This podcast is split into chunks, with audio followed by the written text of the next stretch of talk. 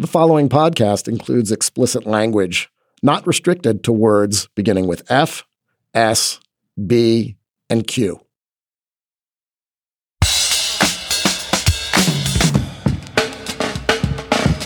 Hi, I'm Josh Levin, Slate's national editor, and this is Hang Up and Listen for the week of January 12th, 2021. On this week's show, we're going to talk about Alabama's win over Ohio State in college football's national championship game. We'll also discuss how athletes and leagues responded to last week's insurrection at the U.S. Capitol. And finally, we'll assess the NFL's Super Wild Card weekend and how pro football looked on Nickelodeon. I'm in Washington, D.C. I'm the author of The Queen, the host of Slow Burn Season 4 on David Duke. Also in D.C. is Stefan Fatsis, author of the books Word Freak and A Few Seconds of Panic. And Stefan, I heard that you declined the Presidential Medal of Freedom this week. Good choice, I think, in keeping with the spirit that Bill Belichick has inspired us all to follow. Yeah, you know, I'm hoping that in a different administration, they'll also see that I merit the Presidential Medal of Freedom, but I thought it was the right thing to do for the country to turn it down. Um, be prepared for some wild tonal shifts on today's show. Joel Anderson from Palo Alto, Slate staff writer, host of Slow Burns season three and six. Are you prepared to talk about mass rioting and attempted coups and Nickelodeon, Joel? We'll see if I'm up to the challenge. I'm more excited about talking about Najee Harris, but I'll just go wherever the show takes us today. As always. Get ready for the greatest roast of all time the Roast of Tom Brady a Netflix live event happening May 5th. Hosted by Kevin Hart, the seven time world champion gets his cleats held to the fire by famous friends and frenemies on an unforgettable night where everything is fair game. Tune in on May 5th at 5 p.m. Pacific time for the Roast of Tom Brady, live only on Netflix. So we recorded the second and third segments on Monday. We're recording the national title game segment on Tuesday. So if it feels like we are disjointed, then blame it on the calendar. Blame it on the sports calendar, Joel. But what can you tell us about uh, what happened on Monday night? The most indefensible and unprecedented of college football seasons ended in the most predictable fashion Monday night. Alabama is the national champion again. The Crimson Tide broke a 14 to 14 tie in the second quarter en route to a 28 point win that gave Nick Saban a record seventh national title, moving him past Paul Bear Bryant into first place all time.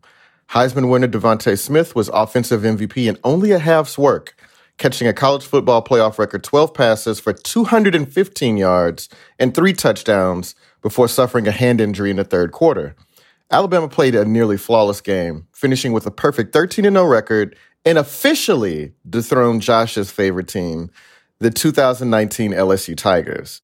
But anyone who's listened to our show all year knows that the story of the season wasn't about wins or losses or whether we all owe Notre Dame an apology. It was about reckoning with the game's hypocrisy and excess amid a national pandemic, from Ohio State bullying the Big Ten into playing back in the summer to thousands of Alabama fans flooding the streets of Tuscaloosa last night on a day when the state crossed the 400,000 mark for COVID 19 cases. So, Josh, the season is mercifully over. Do you think when we look back on this season in a few years that we'll even remember this game or this Alabama Crimson Tide team? Personally, I will, just because of you browbeating me into, uh, you know, capitulating into saying that they're the best team of all time. That might be a special case.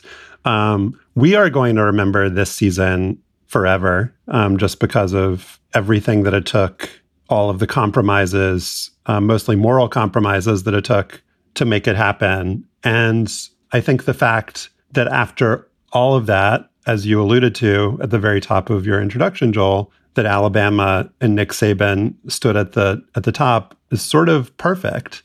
There was some thinking um, both before the season started and I think during it that this was going to be a kind of wild and crazy season, both um, in terms of how it was going to be played and who was going to you know, come through it, that it was an opportunity for maybe outsiders in this season that's never going to be replicated to maybe have a chance to break through. And the fact that that didn't happen, Stefan, I think tells us something really important about college football is that the powers in the sport are always going to find a way to remain the powers in the sport that like structurally that that's always going to be the case both because of the way that talent filters out but also just how they can kind of write the rules and and um, you know order things and organize things so that this you know outcome is just beyond overwhelmingly likely to happen. Thoughts? Yeah i mean i'm pretty depressed and i'm not sure whether it's the riot the sacking of the Capitol or watching this as the denouement of this ridiculous season. But I really had a hard time enjoying the game. I mean, I, I sort of my attention lasted until the middle of the second quarter, and I realized how much better um, DeVonta Smith and Najee Harris were than anybody else, and wondered how the hell that was possible, and how college defenses could be so bad, or how these guys could be so much better than everyone.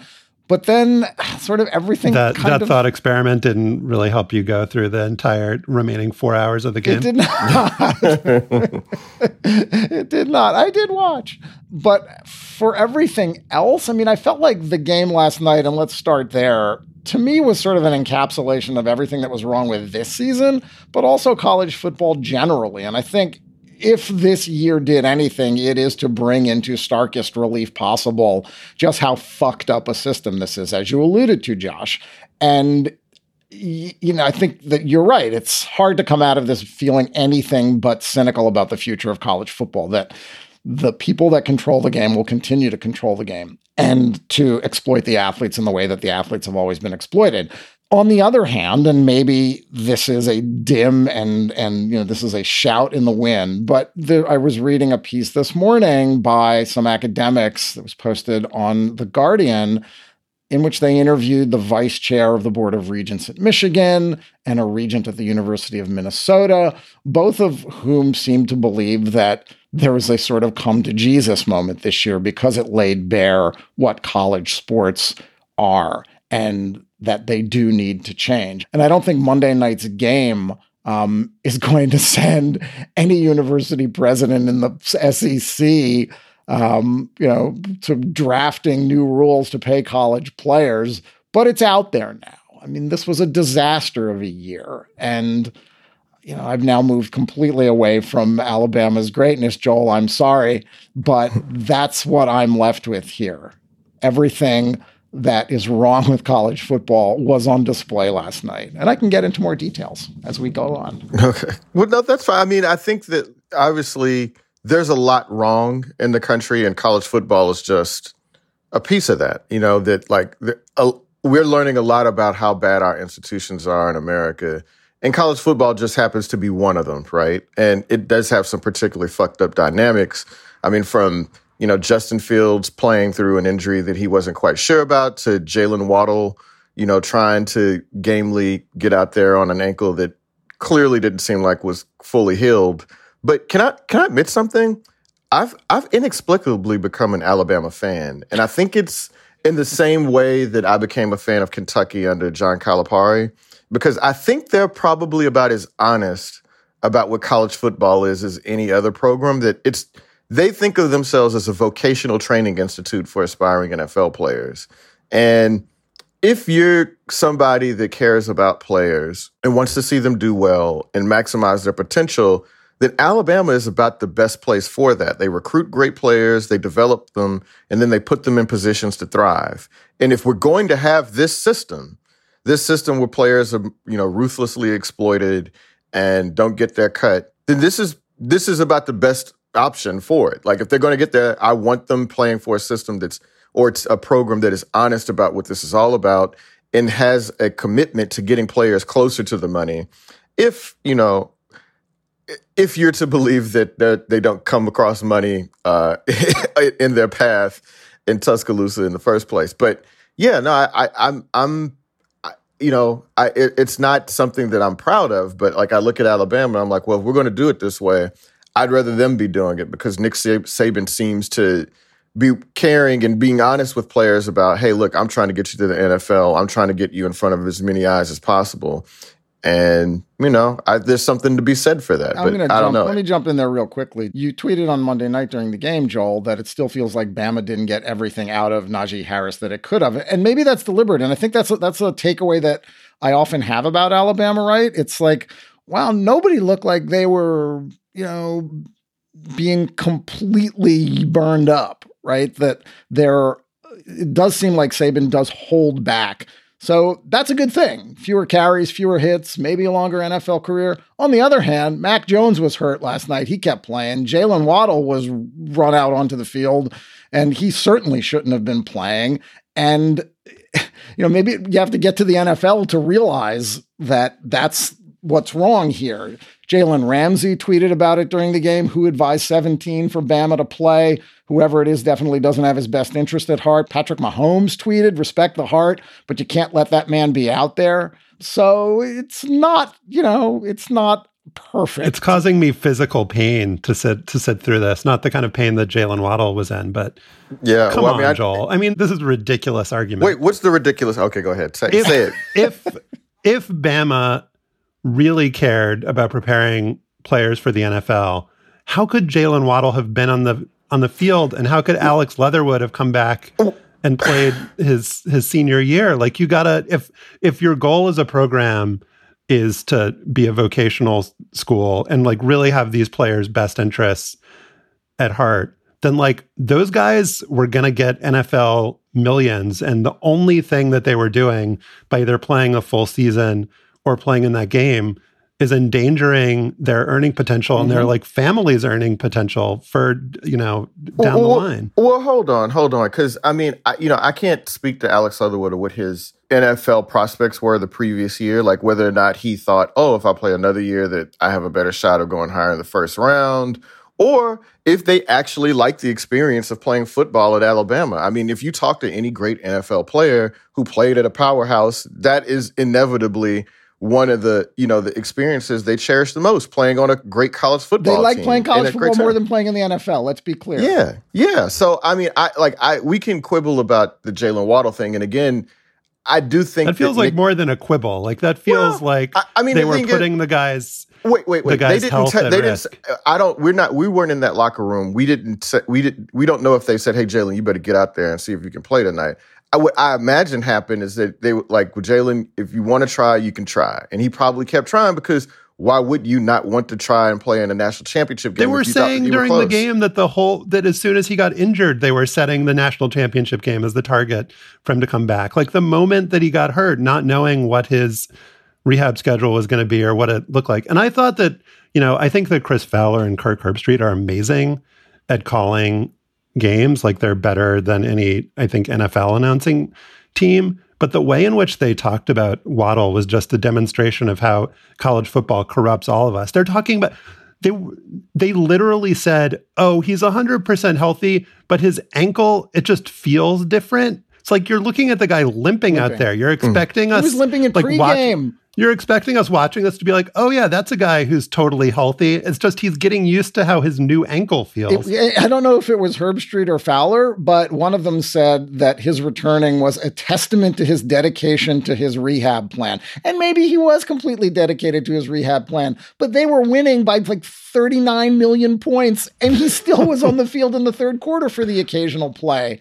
And similarly, frankly, DeVonta Smith hurt his hand. And I hope his hand is okay and it gets better because you need to have hands to play wide receiver in the NFL. You know, you could make an argument that if it was really about his future, once they were up four touchdowns, it would have been time for him to take a seat. Well, I mean, he didn't. He didn't come back. He didn't come back again after he was hurt. Well, I, mean, I, I, mean, he was like, right. he had a cast on. Right. And I, I, I, what I would say about the Jaylen Waddle thing is that I know that, you know, it's, it's, it's easy to malign the, the incentives that Alabama has in, in letting Jaylen Waddle play. But again, I think that what people are forgetting is that football is a game that players want to play and they understand, they, they, might not understand the long-term risk, but they can understand short-term risk. And they're like, look, I only get so many games you only get so many games. That's why I always tell people, and unfortunately, when I was a little league football coach about 15 years ago, And one of the things I would tell the kids, I was like, yo, man, you only get so many games, dude. You know what I'm saying? So like I can understand Jaylen Waddle being like, I want to give this a try, no matter no matter what. The, the the issue is that, I, and I don't, we don't know the dynamics of what was going on on the sideline. If they were saying, "Don't do this, Jaylen. This is, you know, you should not do this. Sit down," or "We'll let you try, but you know, you gotta you gotta keep us surprised on how you feel and if you're able to do it." The only thing I'm pushing back on is your claim that Alabama is somehow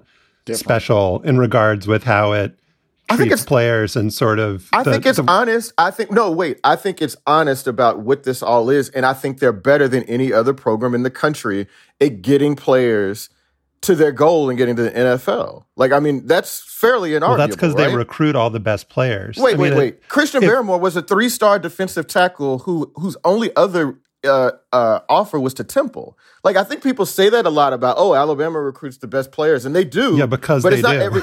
Yeah, That's why people Josh, say Josh, it. Josh Jacobs, first round draft pick a couple years ago. He he was a three star running back out of Tulsa. They all. I mean, getting a lot of talent is, is is necessary, but it's not sufficient. You have to develop that talent and you have to put them in positions to succeed. And we see that with a lot of other programs that recruit great players and get nothing and get very little out of them. I mean, you like Admit, admit it, Josh. Admit that Alabama is the best NFL factory in college football. I totally admit it. And I think I actually root for Alabama in these games too for a different reason. I, I feel like they set the bar so high that when, in the rare occasion that LSU beats them, it feels so much better. That's why last year was so great. And this is the problem with, uh, you know, with Alabama, Joel, is that they can never prove themselves by beating Alabama. Whereas LSU beat Alabama. That's why they're the best team ever. But um, you know, watching as opposed to Stefan, and I think this is the reason why uh, he's a more uh, moral person than I am. Hmm. I he's more than, watching, he's more moral than me too. By the way, I, I enjoyed watching DeVonta Smith and Najee Harris destroy Ohio State, and the fact that you know, they have the best coaching. They're able to just like get these guys wide open. I don't know if, if we want to blame Ohio State for their plan to like put some slow ass linebacker like covering DeVonta Smith down the field. Like that that didn't seem like a good idea. But he did demonstrate which, terrific hustle in trying to catch up with him, though. Tuf, Tuf Borland. Good, good, good hustle, man. You tried. But recruiting great players, developing the players, and putting them in position to succeed, like that's what they do. And you're right; they are the best at all of those things. They're better than other programs. I concede. I mean, okay. it's it's irrefutable. All right. All right. Are you are you ready to talk about now whether or not they're the best team in college football history? Because we've that so, was a thread we talked about the previous week. So are you ready to admit it now? So you keep changing the terms of the question. So let me just make sure I understand. oh. Is it because then on on Twitter when RJ Young asked you about it, you uh, said, "Oh, it's one of the best teams." Okay. So are we All talking right. about one of the best teams yeah, or the one best, of the best team? One of the best teams. I mean, because oh, there's no way to know. There's no way to know if uh, you know 1980, you know 1986 Miami or whatever the hell or or 1995 Nebraska, how they would fare against you know 2019 LSU. Obviously, 2019 LSU. I like how I caught you off guard because I was monitoring your your tweets. Yeah, um, yeah. When you're so close attention to my I think Twitter. one of the best teams, obviously, but you might not have seen this. Bill Connolly um, had his rankings of the best teams of the CFP era, where he had LSU number one. He redid the list. This year's Alabama is now number one for him. Really? So that's that's uh-huh. supporting. Uh-huh. Your argument. The thing that I would ask you, I, I think if we put the LSU thing aside, which pains which pains me to do, the question I would ask you that I think puts all of your kind of values to the test oh, is how would you compare 2020 Alabama to the 2001 Miami Hurricanes? Oh. So for people who don't know, let me just go through 2001 Miami. They um, scored 42.6 per game, but they gave up less than 10 per game. They had the best scoring defense in the country that year. But the big reason, I think, beyond the fact that they just blew everybody out, the big reason to elevate Miami is they had 38 guys on that team who were NFL draft picks. I believe 17 of them were first round picks. Oh my God, I'm looking yeah. at this now. Clint Portis, Willis McGahee, yeah. Frank Gore, Jeremy Shockey, Andre Johnson, Bryant McKinnie, Jerome McDougle, Vince Wilfork, Jonathan Vilma, Ed Reed, Sean Taylor, yeah. Antrel oh, Rolle. I mean, it's just like an NFL all pro team. And so, I, I, mean, I think it is a, a, a question just between 2001 Miami and, and 2021 Alabama. But Joel, there's also, I, I, think, just always the risk of recency bias. If we're talking about LSU or Alabama and like forgetting some of the great teams of the past. Did you say yeah, Frank I'm, Gore? I did say Frank. What, what Frank Gore third string? He was a third string. I think he was a third string running he back. He was a freshman that year. That year. yeah, right. He was. he may not even been third string. Did they have Najeh Davenport on that team? Yeah, too? they did. Looking at the screen. Yeah, I mean that was another NFL running back right there. So you know, obviously we're all splitting hairs here, right? And you know, all these teams probably could beat each other given a game. Like I, I think that Miami team that you're talking to, they had a really tight game at Boston College that year, right? And so I just. I don't want to pick, man. I'm sorry. They're both great. They're both champions. The man who's badgering me to to, to pick does not. Well, you were just himself. you were just so reluctant to give them any props, and Stefan was here. He's a he's our neutral arbitrator, mm-hmm. and I, I, w- I would say that you were not giving them their just due props. But I'm glad to see that you've relented. Uh, you know, on the strength so of Bill Connolly's. Yeah, absolutely. so if this college football season had not happened Stefan, just think of all the relationships that we wouldn't have been able to form, all of the like fun conversations. You know, this was really an opportunity for growth and unity, for us to learn our values, for us to watch DeVonta Smith just tear dudes up. You know, what might we have lost if we hadn't been pushed through, Stefan? Just think about that. Yeah, probably not much. we'd probably well, be fine. we could watch. Joel, DeVonta, Joel would have gained some some free time on Saturdays. Smith in the NFL. Well, no, I want, I'm going to miss Najee Harris. I've really invested myself personally into his into his life and his career, and I'm I'm sad that it's ending in college because now he's going to be playing for you know zero sum game though, Joel. You know, Cincinnati he might, Bengals. He might have come back next year if there was no season this year. Probably not, but yeah. he still could come back. Free year eligibility. Yeah, yeah. Go get that money, Najee. No, I think he needs to stay at Alabama, get developed a little more. They really have the players in the best interest at heart. Shall we move on? Shall we don't be on? mad. Don't be mad that he's better than Clyde Edwards Helaire. Okay. Like I promise, I won't be. Apple Card is the perfect cashback rewards credit card. You earn up to three percent daily cash on every purchase every day. That's three percent on your favorite products at Apple 2% on all other Apple Card with Apple Pay purchases, and 1% on anything you buy with your titanium Apple Card or virtual card number. Visit apple.co slash card calculator to see how much you can earn. Apple Card issued by Goldman Sachs Bank USA, Salt Lake City branch, subject to credit approval. Terms apply. As a mob of protesters hepped up on Donald Trump's words laid siege to the Capitol last Wednesday, the sports world reacted like the rest of us in real time. NBA players and coaches, among them LeBron James and Gregg Popovich, made powerful statements on and off the court about the horror and depravity we witnessed and what it says about this country and the last four years. But the games went on that very night. NFL players also reacted with outrage and shock on their social feeds.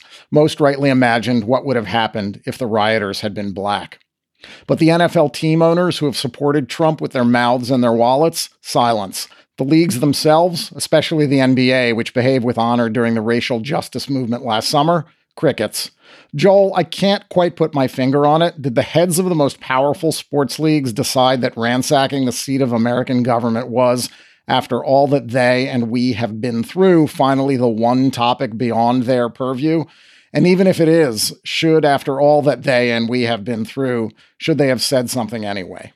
That's a good question. I think that the responses broke down along fairly predictable lines. Going back to what you said, Stefan, about how the owners have supported Trump with both their mouths and wallets. And so, of course, they would support him with their silence or to you know, let the events of last week sort of pass by without remarking upon them. And the players, a largely black workforce in both the NBA and NFL and WNBA and all the other sports. I mean, you could sort of guess as to where the majority of those workforces, their political sympathies might lie, their social sympathies might lie. And so they generally spoke out and, you know, expressed some sort of outrage at what happened on Wednesday. So I think though what's happened thus far has been fairly predictable. Now, as to whether or not the leagues should say something, I mean, you would like if they did. You would like if the NFL released a statement and said, you know, we denounce the actions of last Wednesday and that, you know, this is terrible and that the country needs to come together and, you know, other such pablum, right? But you know, they, I guess they felt like they really had nothing else to add. And I actually can't, I, I can't say that I blame them. I mean, what else is there really to say on their behalf? You know what I mean? Like, I don't, you know, them saying something really doesn't amount to much to me. I don't see, you know, there's enough, there's enough people expressing their outrage and enough people that are aligned with the president that are either being quiet, you know, being complicit through their silence or supporting him with their own words that it just, I don't know that a release from the NFL would break through that noise. You know what I mean? So everything that sort of happened after the uh, the riots on Wednesday was fairly predictable to me, and I think that's okay. Like I don't need Roger Goodell to say anything. I guess it wouldn't have been surprising to me if they had said something, just because whether in sports or elsewhere, there's a lot of calculation going on right now that Trump is on the way out and the Democrats are coming into power. And so we're just going to like suck up to the next regime, just like how, you know, Facebook and Twitter kicking Trump off of their platforms now that he's not going to be able to regulate them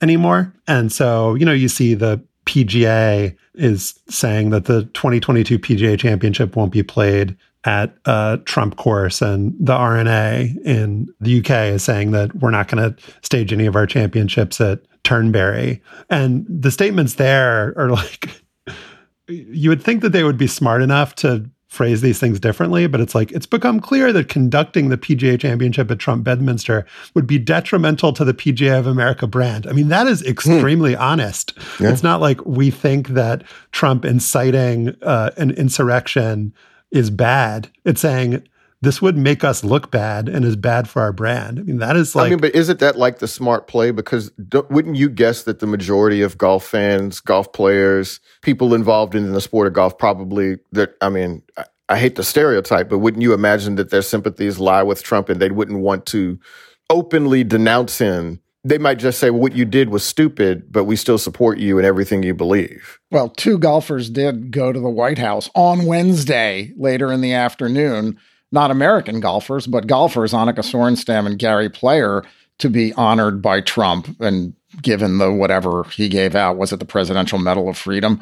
I have a feeling that that was less about trying to be apolitical than it was trying to not get or trying to to protect their asses legally. You know, a very careful statement that is about branding is something that is probably more defensible in the inevitable you know, in the inevitability that that Trump's lawyers decide to try to sue the PGA. I mean, Trump's a Trump lawyer or lawyer for the Trump organization put out a statement saying that they had already spent, you know, tens of millions of dollars preparing for the for for this event. So uh, I think the PGA might have just been trying to cover its ass.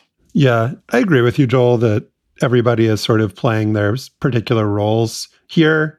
And yet, this is a moment that's unprecedented in recent history. It's a moment where there are people that are doing and saying things that are unexpected. You have Republican senators saying that Trump needs to go now. So it's not like everyone in every facet of life is lining up in the exact way that you would predict. And so I just found it so sad that you heard NBA players like, you know, Draymond Green, Jaylen Brown, you know, LeBron saying the same things that they've been saying all year long and we're saying in the bubble. And, you know, I, I'm not criticizing their decision to play these games, but I think there is some kind of conclusion that's been drawn here, Joel. It feels to me like, you know, no matter what we do, does it really matter if we play the games? Does it matter if we don't play the games? Like stuff is just going to keep rolling on, whether it's in society or in this sport. I wonder if there's just a, a kind of fatigue on their part um, and just being like, all right, I guess we're just going to keep playing. Yeah, I mean, I think that probably is a piece of it that they're like, well, you know, what at this point, what would be the ends to you know boycotting or, or sitting out a game? Like, what would they be hoping to accomplish? Like, what the, is that? You know, unofficially asking for Trump to step down, for their owners to come out and explicitly disavow themselves of Trump as I just say that, I'm like, wow, that's a pretty, that would be pretty moving. That would actually be very, fairly useful, right? And we should also note that in Milwaukee, the Bucks and Pistons took a knee mm-hmm. and they explained that that was because of the decision not to prosecute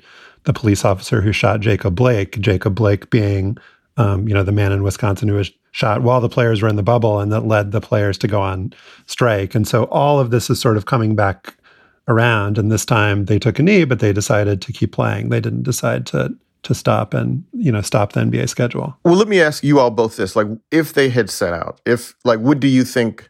we've talked about this a lot in the previous year about like, what do these strikes, protests, whatever, what what are they hoping to accomplish? So, if the NBA players had said, "All right, we're not playing today," like, what do you think that would mean, or what do you think you know ultimately you know would be the end game there? I don't think we should put this on the players in this case. I mean, I think that the players were making a statement in the bubble that was powerful and directly related to what they were going through in the conversations they were having. This was a, a, a, national convulsion. This was more like should the NFL have played the Sunday after JFK was assassinated?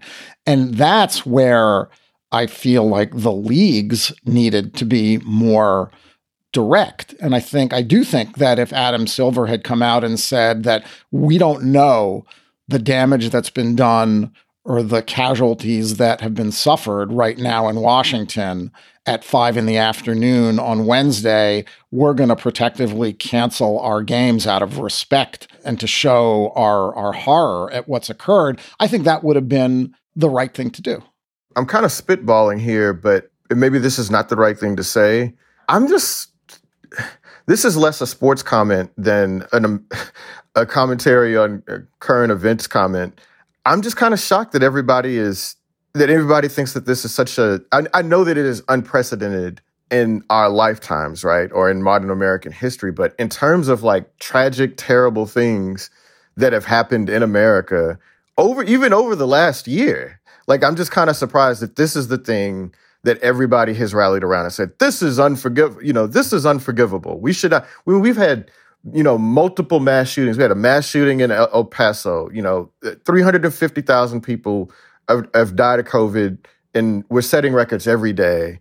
Um, you know, there was Charlottesville. There's been all these other like inflection points over the last four to five years that you could, you know, indirectly trace to Trump's language and his incitement and I'm just kind of surprised that this is the thing. Like, I guess maybe hmm. maybe you know what it is. The capital doesn't mean so much to me, like as a symbol. I don't think about it a lot. It doesn't matter to me in that way. Like I understand that you know we're supposed to project democracy, and it's supposed to this is supposed to mean something, not just here but abroad. But I guess the idea that like everything is supposed to stop, that Roger Goodell should say something, that games should come to an end, that this is on par with, um, you know, an assassination of JFK is just kind of surprising to me. And like that, that could just be something that could be my personal response. And like maybe it just doesn't resonate with me like it does everybody else. But I think that I'm, I'm just been kind of stunned that everybody thinks that this has been such, such a turning point, right? Um, and obviously, you know, for the people that were in the Capitol that day, sure i totally understand why like they're like hey we need to get this guy out of here. We need to consider impeachment whatever else. This is a turning point. But abroad in america where everything is miserable right now and has been miserable for a long time i'm just kind of surprised that this is where everybody you know says the buck should stop. Well obviously you know trump should have been removed and Im- impeached and refuted and renounced by everyone a long time ago. But it does seem different that you know, a horde of people were going to the Capitol to try to get the election overturned. And you when know, you say that, it makes pipe, me sound ridiculous. But go ahead. That's there. Fine. There are some. There were some pipe bombs there. Um, they were maybe going to try to kidnap and and murder elected officials, including the vice president. You know, staging a coup, that sort of thing. I mean, look, the fact that a bunch of the worst stuff didn't happen means that um, it's possible to frame what did happen in a bunch of different ways. But, you know, also, you know, Stefan and I are in DC. I'm pretty terrified about what's going to happen in the next couple weeks. Yes. Like this isn't over yet. And it feels like just to focus on the NFL for a second, and we're going to talk about the NFL in our next segment. So maybe they succeeded, but they didn't want to take away from their super wild card weekend like uh, i think they didn't want to say or do anything that would take away focus from this like showcase event. They've been like doing some pretty amoral shit to try to get to this point. And so why would they be moral now? Like they made it through the whole regular season without postponing any games. So you know they, they want their you know they want their dessert Like they they earned it.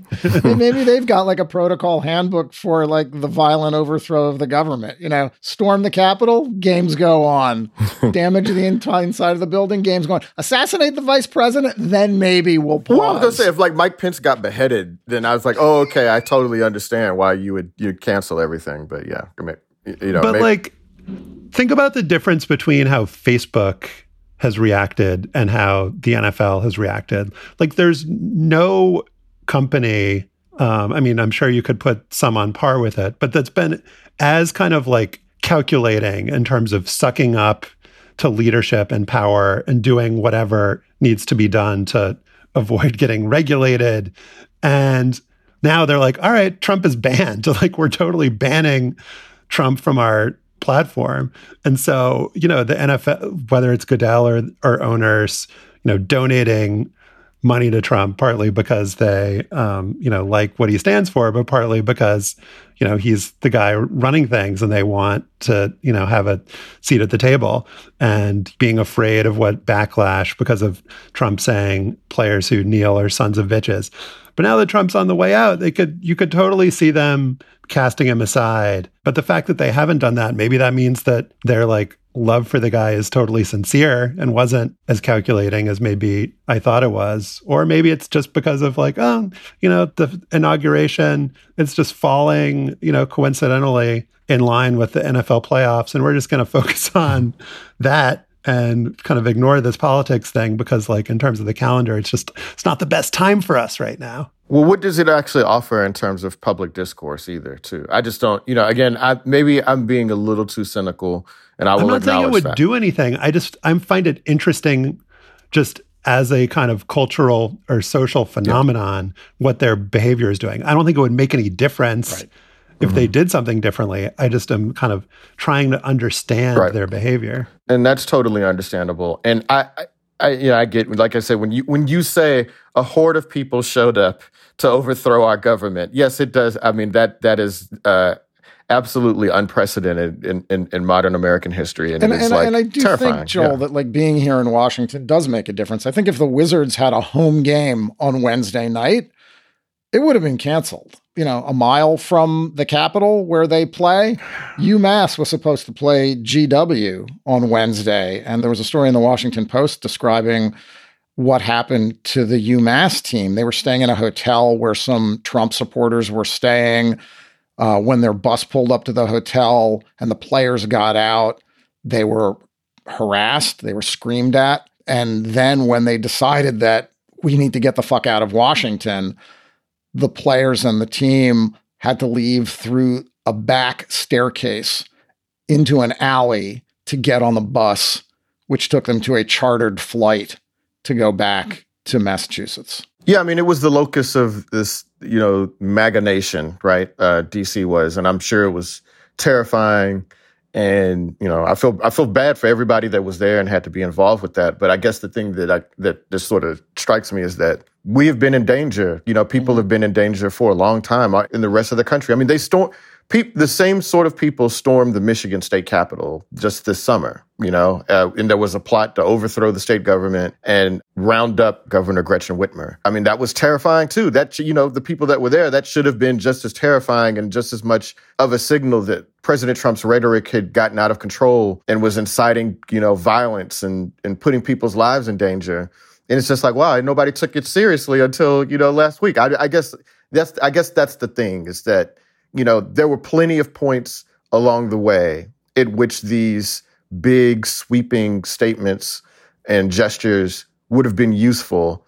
And now it just seems a little empty. But, you know, again, I acknowledge that last week was like bizarre. It was crazy. It is worth saying that is bad. We should move on from that guy one way or another. Hello, it is Ryan, and I was on a flight the other day playing one of my favorite social spin slot games on chumbacasino.com. I looked over the person sitting next to me, and you know what they were doing? They were also playing Chumba Casino. Coincidence? I think not. Everybody's loving having fun with it. Chumba Casino is home to hundreds of casino style games that you can play for free anytime, anywhere, even at 30,000 feet. So sign up now at chumbacasino.com to claim your free welcome bonus. That's chumbacasino.com and live the Chumba life. No purchase necessary. VGW, void, were prohibited by law. See terms and conditions 18 plus. On this week's bonus segment for Slate Plus members, we're going to talk about the Houston Texans' aggressive alienation of their star quarterback Deshaun Watson and what it says about who gets the benefit of the doubt in the NFL. To hear our thoughts about that, you have to be a Slate Plus member. It's just $35 for the first year. Sign up at slate.com slash hangup plus. All right, there were NFL playoff games over the weekend, and there were more of them than usual more NFL playoff teams means more NFL playoff games. There were six games in the first round of what the league called Super Wildcard Weekend, with no uh, anti-Trump protests to distract us from the football. The winners of Super Wildcard Weekend: the Rams, Bucs, and Saints in the NFC. The latter two victories setting up a matchup between the 57-year-old Drew Brees and the 108-year-old Tom Brady in the divisional round.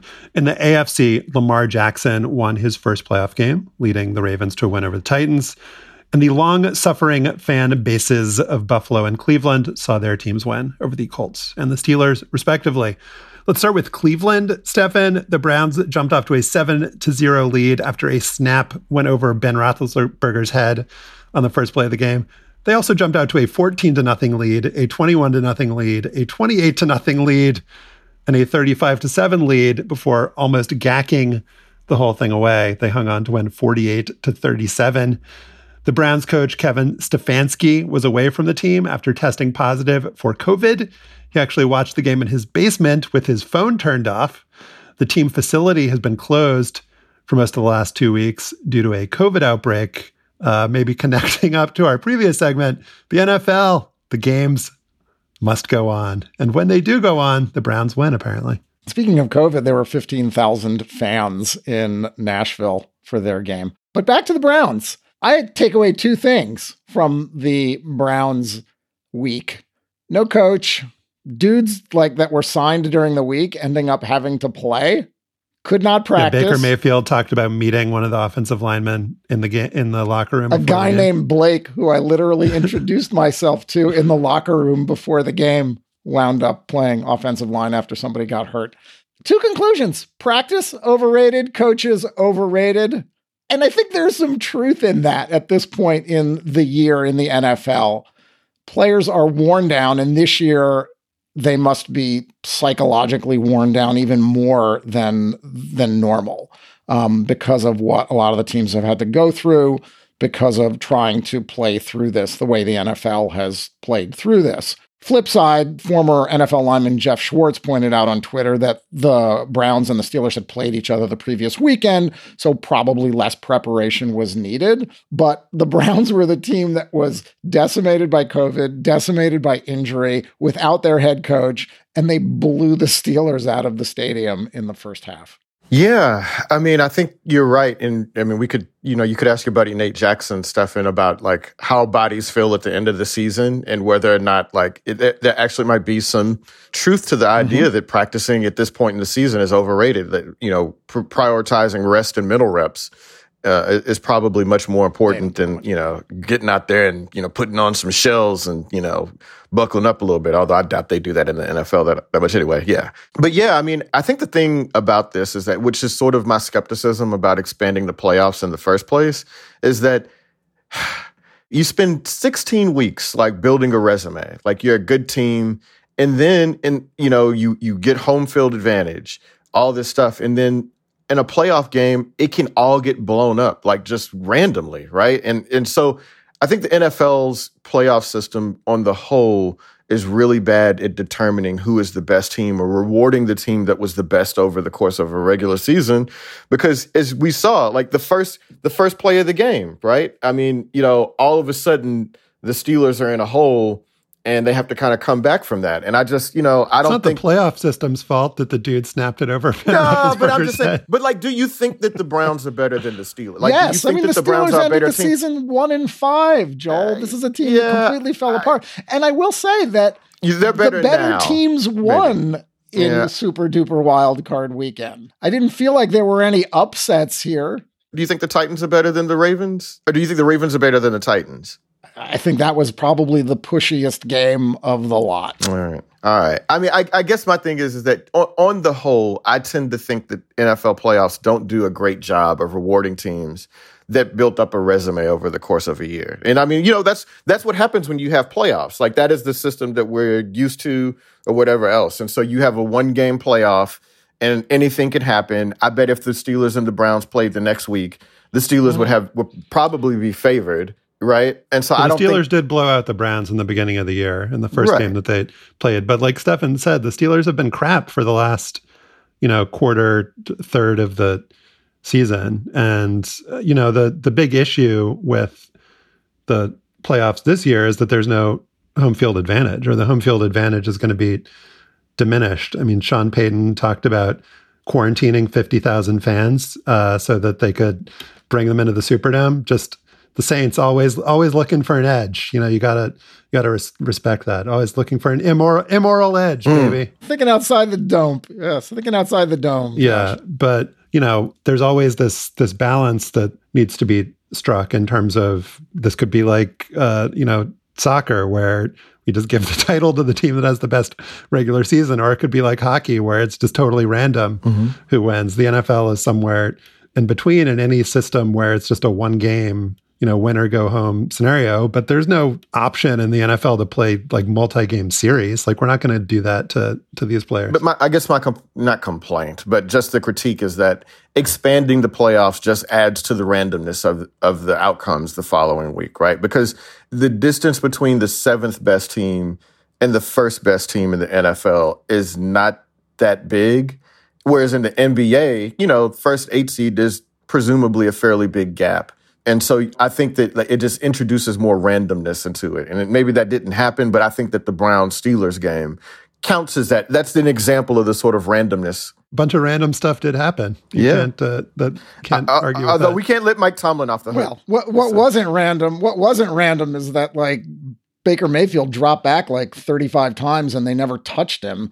And it also wasn't random yes. that Mike Tomlin punted from the Cleveland 38 down 28 to nothing and then punted again from his own 49 down 12 in the fourth yeah. quarter. I mean that that ended so, it to me that, that when he punted I mean you could just kind of feel the air you know released out of out of the Steelers. Like I was like oh, okay it's over now. Like it was just like I mean and, and, and Mike Vrabel did the same thing earlier that afternoon you know and I just these coaches a lot of weird punts. Yeah these guys talk so much about toughness and like you know building mental toughness and you know sh- you know imposing your will on teams and then when push comes to shove they punt you know uh, there was a tweet by Football Perspective that made me laugh last night. Going to bed in disbelief that Tomlin punted. Just imagining just like somebody lying in bed being like, "I cannot believe that punt. I just can't go to sleep because that punt was so uh, was so unbelievable." Stefan, you wanted to talk about the Nickelodeon broadcast? Well, I was wondering whether whether you watched. It was the Saints Bears game. Josh, where did you no, choose I mean, the, to watch the Nickelodeon the uh, that game? What network? I, I, take the Saints too seriously to watch it on on Nickelodeon. I, I, needed to be fully ensconced in the Nantz and Romo like this is a matter of life or death sort of experience. I can't I can't have CGI slime in my end zone. Maybe for were a game you, I don't you, care about. Were, were, were you glad that uh, that Sean Payton agreed to be slimed after the game? Um, sure. Yeah. Whimsi- was, whimsical. Made my, made my day. Made my day. Did it? Yeah. Yeah. Yeah. Well, is slime still a big part of the Nickelodeon TV lineup? I mean, I, I know that it was when I was growing up, but I, is that still a thing? Is that the Nickelodeon? Apparently it is. Okay. If I say I don't know, I think I get slimed right now, but I, I honestly, I honestly don't know. But it was, a, it's enough of a thing that after touchdowns, they had slime pour into the end zone. Okay on the broadcast. I don't know if that's if that's sanitary. The whole thing reminded me of like sort of the CIA for kids website, Stefan. Yeah. It's just like we gotta we gotta teach uh, teach the kids about uh, how football is really safe and cool and fun. well, George, George Dohrmann had done a story a few couple few years ago um, about the NFL's attempt to sanitize football for kids, similar to sort of the tobacco industry you know, and his Joe Camel tactics. Um, and that certainly is a little bit of what's going on here, right? And the you know the the the lie gets exposed during these sorts of efforts, and it did on Sunday. Um, at one point, an f bomb was dropped that was picked up on the on the broadcast. But My more, stars. yeah.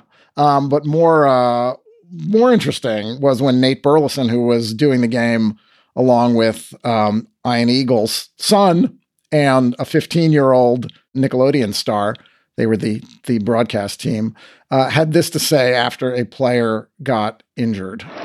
Yeah, and Taysom Hill getting up a little slowly. It's like scraping your knee at recess. You get banged up, you get back up, and you go out there and play another down. So I'm glad you guys brought this up because that was sort of the subtext to it all. I heard so many people praising the Nickelodeon presentation, and I was like, we're all cool with like selling the game of football to kids now. Like, I just, you know, I know that the NFL has to build another generation of fans and all that sort of stuff, but I was just like, oh, okay, I didn't understand it, you know, like, you know, demystifying and cleansing, you know, the game was of utmost importance and that people would be okay with that. And people, people that, you know, normally are like, you know, football is a dangerous game. Like we understand that, you know, its future is in peril because of how dangerous it is. And I just saw a lot of people that would normally think in those terms. They're like, oh man, that was so cool. You know, they had the line, you know, the, the graphics and it was, you know, the neon, you know, yardstick uh, line out there on the field and all that stuff. I was like, you know, they were really eh, taken with that. And I was like, man, I'm just kind of surprised that we're okay with selling the game to kids like that. I mean, I also, I just, I'm kind of like you on this, Josh, that I don't, it's not that I take the game so seriously. It's just that I can barely tell you who's talking when the game is playing. You know what I mean? Like, I, I'm not one of those people who gets annoyed by like Reggie Miller or Joe Buck or Chris Webber or anyone else. Like, it just, none of that stuff ever affects me because I'm just watching the game. It re- you really have to be doing something annoying or absurd for it to catch my attention under those I'm picturing you watching a game like locked in, Yeah, right. Like, I'm just, I say laser focused. Yeah, right. All 22. yeah, I mean, you know, I got my Twitter up right next to me, and I got the TV right over here, and yeah, I don't have time to worry about. I mean, I mean, who really leaves their stamp on a game other than? I mean, you know, in my lifetime, it's like Howard Cosell, Keith Jackson, you know, Brent Musburger, but other than that, like, I just, it's not like people's voices add or take much away from the experience to me. But maybe I'm again unique in that way. Yeah, announcers don't bother me as much as they they bother other people. Like I've never gotten the whole like my my most controversial opinion, I think, in all of sports is that I think Reggie Miller is fine. Like he Yes. doesn't bother me. yeah, right. doesn't bother me. Anyway, um, I, I f- I feel like in defense of Nate Burleson a little bit, I don't think he was probably consciously being like, I need to obscure the the like damage that football does to bodies so that children are tricked into you know becoming uh you know in thrall of this game I Look at you falling trying- victim to big football. Okay, go ahead. look at look at me. I'm just I, I just I just think Nate Burleson seems like a nice guy. That's all. But like not to make light of it, but we're talking about like sort of contingencies and like action plans and stuff. Like I wonder if there was a meeting between like the NFL and Nickelodeon of like, all right, what are we going to do if like there's a, a major major injury or if like something really like horrible happens, like a Joe Theismann sort of thing, or like, you know, are they just going to cover the whole field with slime during that so we don't have to look at it? I mean, I bet there was a conversation about that, and nothing happened in this game other than you know Taysom Hill having to leave for for a little bit. But I, that would have been a fascinating room to be It in. It would have been, and but which is why when you said, "Oh my God," an f bomb, I'm surprised they didn't have like a seven second delay on the broadcast. Um, not just for f bomb reasons, but in case somebody had been killed on the field. Right. I mean, the important thing really is to protect children from watching Bears football. Um, because, I mean, I've, I've seen that Chicago Bears playoff football game basically my entire life, with the exception of 1985. They've played that exact same terrible ball control, bare, you know, barely crossing midfield playoff game my entire life, and it was Did you see that Mitch Trubisky won the the uh, Nickelodeon MVP of the game award? what for doing what? I think children have you know discovered trolling. C- congratulations to the uh, the kids of, of America for It's not his fault that Wims dropped that ball, by the way, in the end zone. it was not his fault that that Wims dropped the the ball in the end zone. I think we can all agree that that was a a Nickelodeon MVP award winning throw, if not an award winning catch. Can you set the stage a little bit so people understand what happened? In 1969, 14 black student athletes were kicked off their university's American football team for planning a show of support against racism. We were really protesting our treatment on the field. Amazing Sports Stories from the BBC World Service tells their story. We became brothers that day when he did that to us. We made a change. Fighting for what we deserve. Search for Amazing Sports Stories wherever you get your BBC podcasts.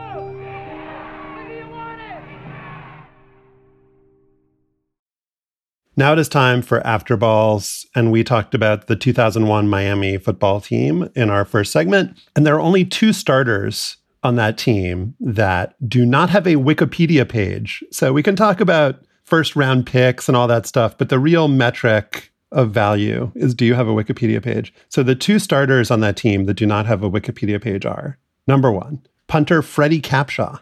Hmm.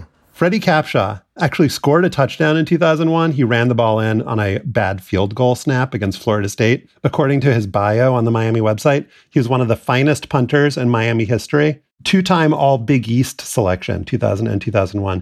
You can get an autographed trading card on eBay for $9.99. Um, you can also buy his Becoming a Champion Punter DVD Hmm. for just $39.99. The other starter on the 2001 Miami football team who does not have a Wikipedia page, outside linebacker Chris Campbell. And this is a really sad story, actually. He was killed in a car accident in February of 2002, just a month after the season. He was just 21 years old. According to the AP, he apparently lost control of his car and hit a tree at about four in the morning on a Saturday night. Oh. He was from Mount Pleasant, Texas, Joel. Yep. He started at Miami for three years. He was actually projected to be a draft pick. In that AP story, his father said he always said that he wanted to take care of me. He always said he was doing it just for me to make sure I was secure. He was Oh. inducted into the Mount Pleasant Tiger Hall of Fame in 2018. And listen to this he lettered in football, basketball, track and field, powerlifting, and tennis. Yeah, that sounds about right. You can letter in powerlifting in Texas, Joel? Yeah, that came along after I I graduated. But yeah, powerlifting and wrestling were two sports that gained in popularity late '90s, early 2000s. So his high school coach in that Hall of Fame announcement said that during the spring of his junior year, Chris made up his mind he wanted to play college football. And from that point on, he became the hardest worker on the team. He knew where his talents could take him. Man, So hang up and listen, listeners. You know what you have to do if you've ever edited a Wikipedia page, or if you haven't. I think it is time that the 2001 Miami football team needs to have full Wikipedia representation. Freddie Capshaw and Chris Campbell. I want to see Wikipedia pages for both of them this week, particularly Chris Campbell. Mount Pleasant, great. Also, I played with a guy from Mount Pleasant who was also in the Mount Pleasant High School Hall of Fame, Basil Mitchell. So, There you go. You would like to see a Wikipedia page for Chris Campbell. absolutely, I'd read it all. All right, Stefan, what is your Chris Campbell?